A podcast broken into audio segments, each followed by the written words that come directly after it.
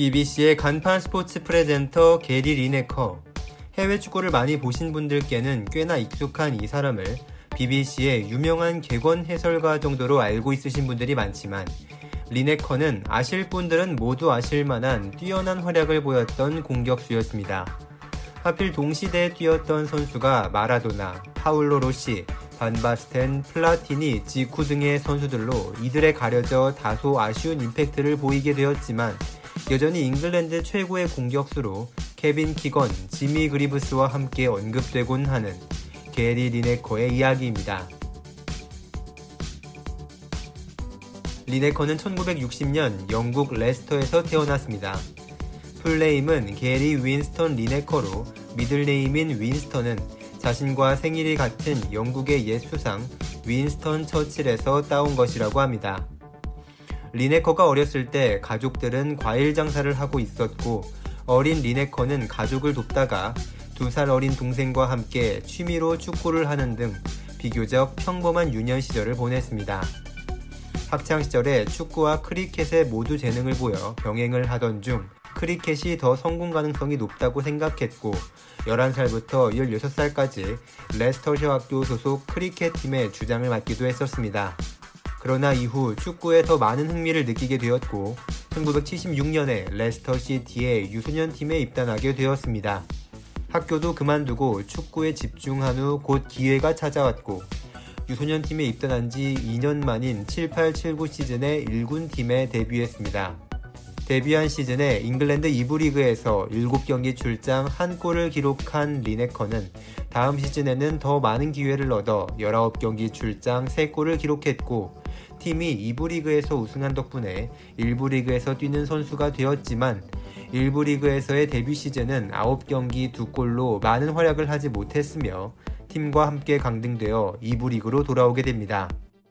하지만 이때부터 리네커는 다시 주전으로 도약했고 골을 몰아치기 시작했는데 8일 파리 시즌에 리그 39경기 17골, 다음 시즌인 파리 83 리그에서는 40경기 26골을 넣었으며 첫 득점왕에 등극합니다. 이런 리네커의 활약에 팀은 다시 일부 리그로 승격할 수 있었는데 일부로 돌아온 리네커는 이번에는 우수한 득점력을 유지했고 39경기 22골을 기록하며 자신의 기량이 일부 리그에서도 통한다는 것을 입증했습니다. 84-85 시즌에는 기량이 완전히 만개해 국가대표에도 데뷔하였고 모든 대회 48경기 29골을 넣는 와중에 리그에서도 득점왕을 차지합니다. 하지만 레스터는 여전히 22개 팀 중 15위를 기록 중이었고 강등권과 2점 차이밖에 안 나는 아슬아슬한 상황에서 거물급 공격수가 된 리네커를 잡아줄 수 없는 상황이 되었습니다. 결국 리네커는 리그 우승팀 에버튼으로 이적하게 되었는데 절정의 골 감각으로 리그에서 무려 30골을 폭발시킨 리네커는 2회 연속으로 득점왕을 차지했고 PFA와 FWA가 선정한 올해의 선수상도 모두 받았지만 에버튼 팀은 아쉽게도 지역 라이벌인 리버풀에게 리그와 FA컵, 슈퍼컵 우승을 모두 내주었고 준우승 기록들만 쌓았습니다. 이후 잉글랜드 국가대표에서도 좋은 득점력을 유지하던 리네커는 1986년에 자신의 첫 월드컵을 맞이하게 되는데 잉글랜드는 첫 경기와 두 경기에서 모두 무득점으로 승점을 따내지 못해 탈락 위기에 놓였지만 3차전에서 리네커가 폴란드를 상대로 해트트릭을 터뜨려 완승을 이끌었고 16강에 진출합니다. 16강에서 파라과이를 상대로 리네커가 멀티골을 성공시키며 상승세를 이어갔지만 8강에서 마라도나에게 두 골을 내준 잉글랜드는 리네커의 만회골에도 1대2로 패배하고 맙니다. 8강까지의 길지 않은 여정 동안 잉글랜드는 7골을 넣었는데 이 중 6골을 모두 리네커가 넣었고 마라도나, 부트라게뇨, 카레카 같은 거물급 공격수들이 5골에 그치면서 리네커는 월드컵 득점왕까지 차지합니다. 이 시절 그야말로 세계 최고의 공격수로 거듭난 리네커는 이 해에 발롱도르 2위에 선정되었고 맨유 소속의 마크 휴즈와 함께 스페인의 명문 바르셀로나에 입단하게 되었는데 당시 바르셀로나는 새로운 감독으로 잉글랜드 출신 테리 베너블스를 선임하면서 유례 없이 팀에 영국 축구의 색깔을 넣는 변신을 시도하고 있었습니다. 리네커는 입단 첫 해 리그에서 41경기 20골을 넣고 성공적으로 데뷔했으며 특히 87년 1월에 레알 마드리드를 상대로 해트트릭을 터뜨려 3대2 승리를 이끈 경기는 리네커의 명경기로 두고두고 회자되고 있습니다.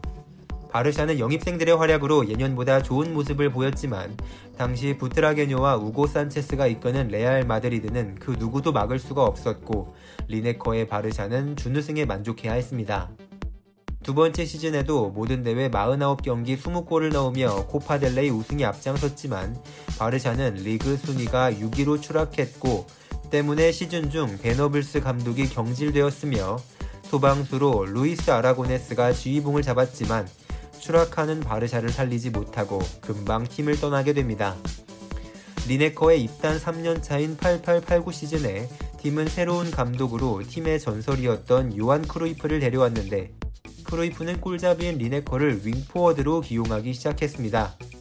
어색한 포지션에서 리네커의 득점은 리그 6골로 크게 줄었지만 컵 위너스컵에서는 4골을 넣으며 우승에 기여했습니다. 그래도 결국 자신의 원래 포지션에서 뛰고 싶었던 리네커는 시즌이 끝난 후 팀을 떠나기로 결정했고 이전에 바르샤에서 잘렸던 베너블스 감독의 부름을 받고 토트넘 핫스퍼에 입단합니다. 이때 퍼거슨 감독의 맨유가 러브콜을 보냈지만 거절했다던 리네커는 그때를 회상하며 당시는 맨유가 이런 빅클럽이 아니었다고 이적을 거절한 이유를 밝혔습니다. 토트넘에서 자신의 원래 포지션으로 돌아온 리네커는 38경기 24골의 활약으로 세 번째 잉글랜드 리그 득점왕에 등극했고 골 감각을 완전히 되찾은 상태로 1990년 월드컵을 맞이합니다.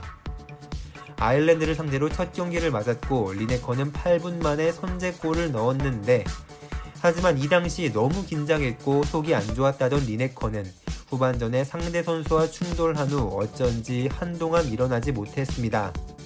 주변에 있는 흙을 하반신에 열심히 묻힌 후에 다시 일어난 리네커는 후에 이때 실수로 바지에 큰 일을 지렸었다고 고백했습니다.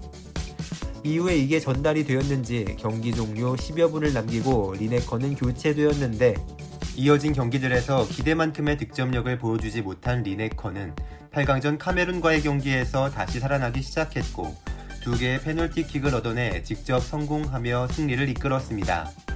그러나 결승 진출을 원했던 잉글랜드의 염원은 이루어지지 못했는데 4강전 서독과의 경기에서 귀중한 동점골을 넣으며 승부차기로 이끌었지만 결국 팀은 패배하고 말았습니다. 그래도 이번 대회 역시 총 4골을 기록한 리네커는 통산 월드컵 10골로 잉글랜드에서 누구보다 많은 월드컵 득점을 한 선수로 기록을 이어가고 있습니다. 토트넘으로 돌아온 후 90-91 시즌에 모든 대회 43경기 19골을 넣고 FA컵 우승에 기여한 리네커는 어느새 30대가 되었지만 9-1-9 시즌에 50경기 35골을 폭발시키며 변함없는 기량을 선보였습니다. 그러나 리네커의 커리어는 예기치 못한 사건에 의해 급변하게 되는데 갓 태어난 아들 조지 리네커가 백혈병 진단을 받았고 이후 리네커는 새로 출범한 일본 J리그의 나고야 그랜퍼스로 많은 돈을 받고 입단하게 되는데 이와 관련해서 주변에서는 아들의 치료비 때문에 많은 돈을 주는 일본에 간 것이라고 추측하며 안타까워했다고 합니다. J리그에서 초기 스타 마케팅의 일원으로 인기 조성에 기여했다는 평가를 받지만 일본 무대에서는 계속해서 고질적인 발부상에 시달리며 2년간 24경기 8골의 아쉬운 성적을 남긴 후 은퇴를 선택합니다. 리네커는 은퇴와 동시에 또 하나의 진기한 기록을 남겼는데 그는 프로 통산 국가대표를 포함 600경기가 훌쩍 넘는 경기를 뛰었음에도 퇴장은커녕 단 한 번의 옐로우 카드도 받지 않았다고 합니다. 덕분에 1990년 피파에서 페어플레이상을 받기도 했던 리네커는 은퇴 이후에도 선수 시절만큼 신사다운 언행과 재밌는 방송으로 두 번째 전성기를 즐기고 있는 중입니다. 경기장 밖에서 감초 같은 역할로 EPL의 재미를 더해주고 있는 게리 리네커의 이야기였습니다. 지금까지 충나이시였습니다. 앞으로 올라올 더 많은 선수들의 재밌는 얘기들 놓치지 않기 위해 구독과 좋아요 버튼 꼭 부탁드리겠습니다. 감사합니다.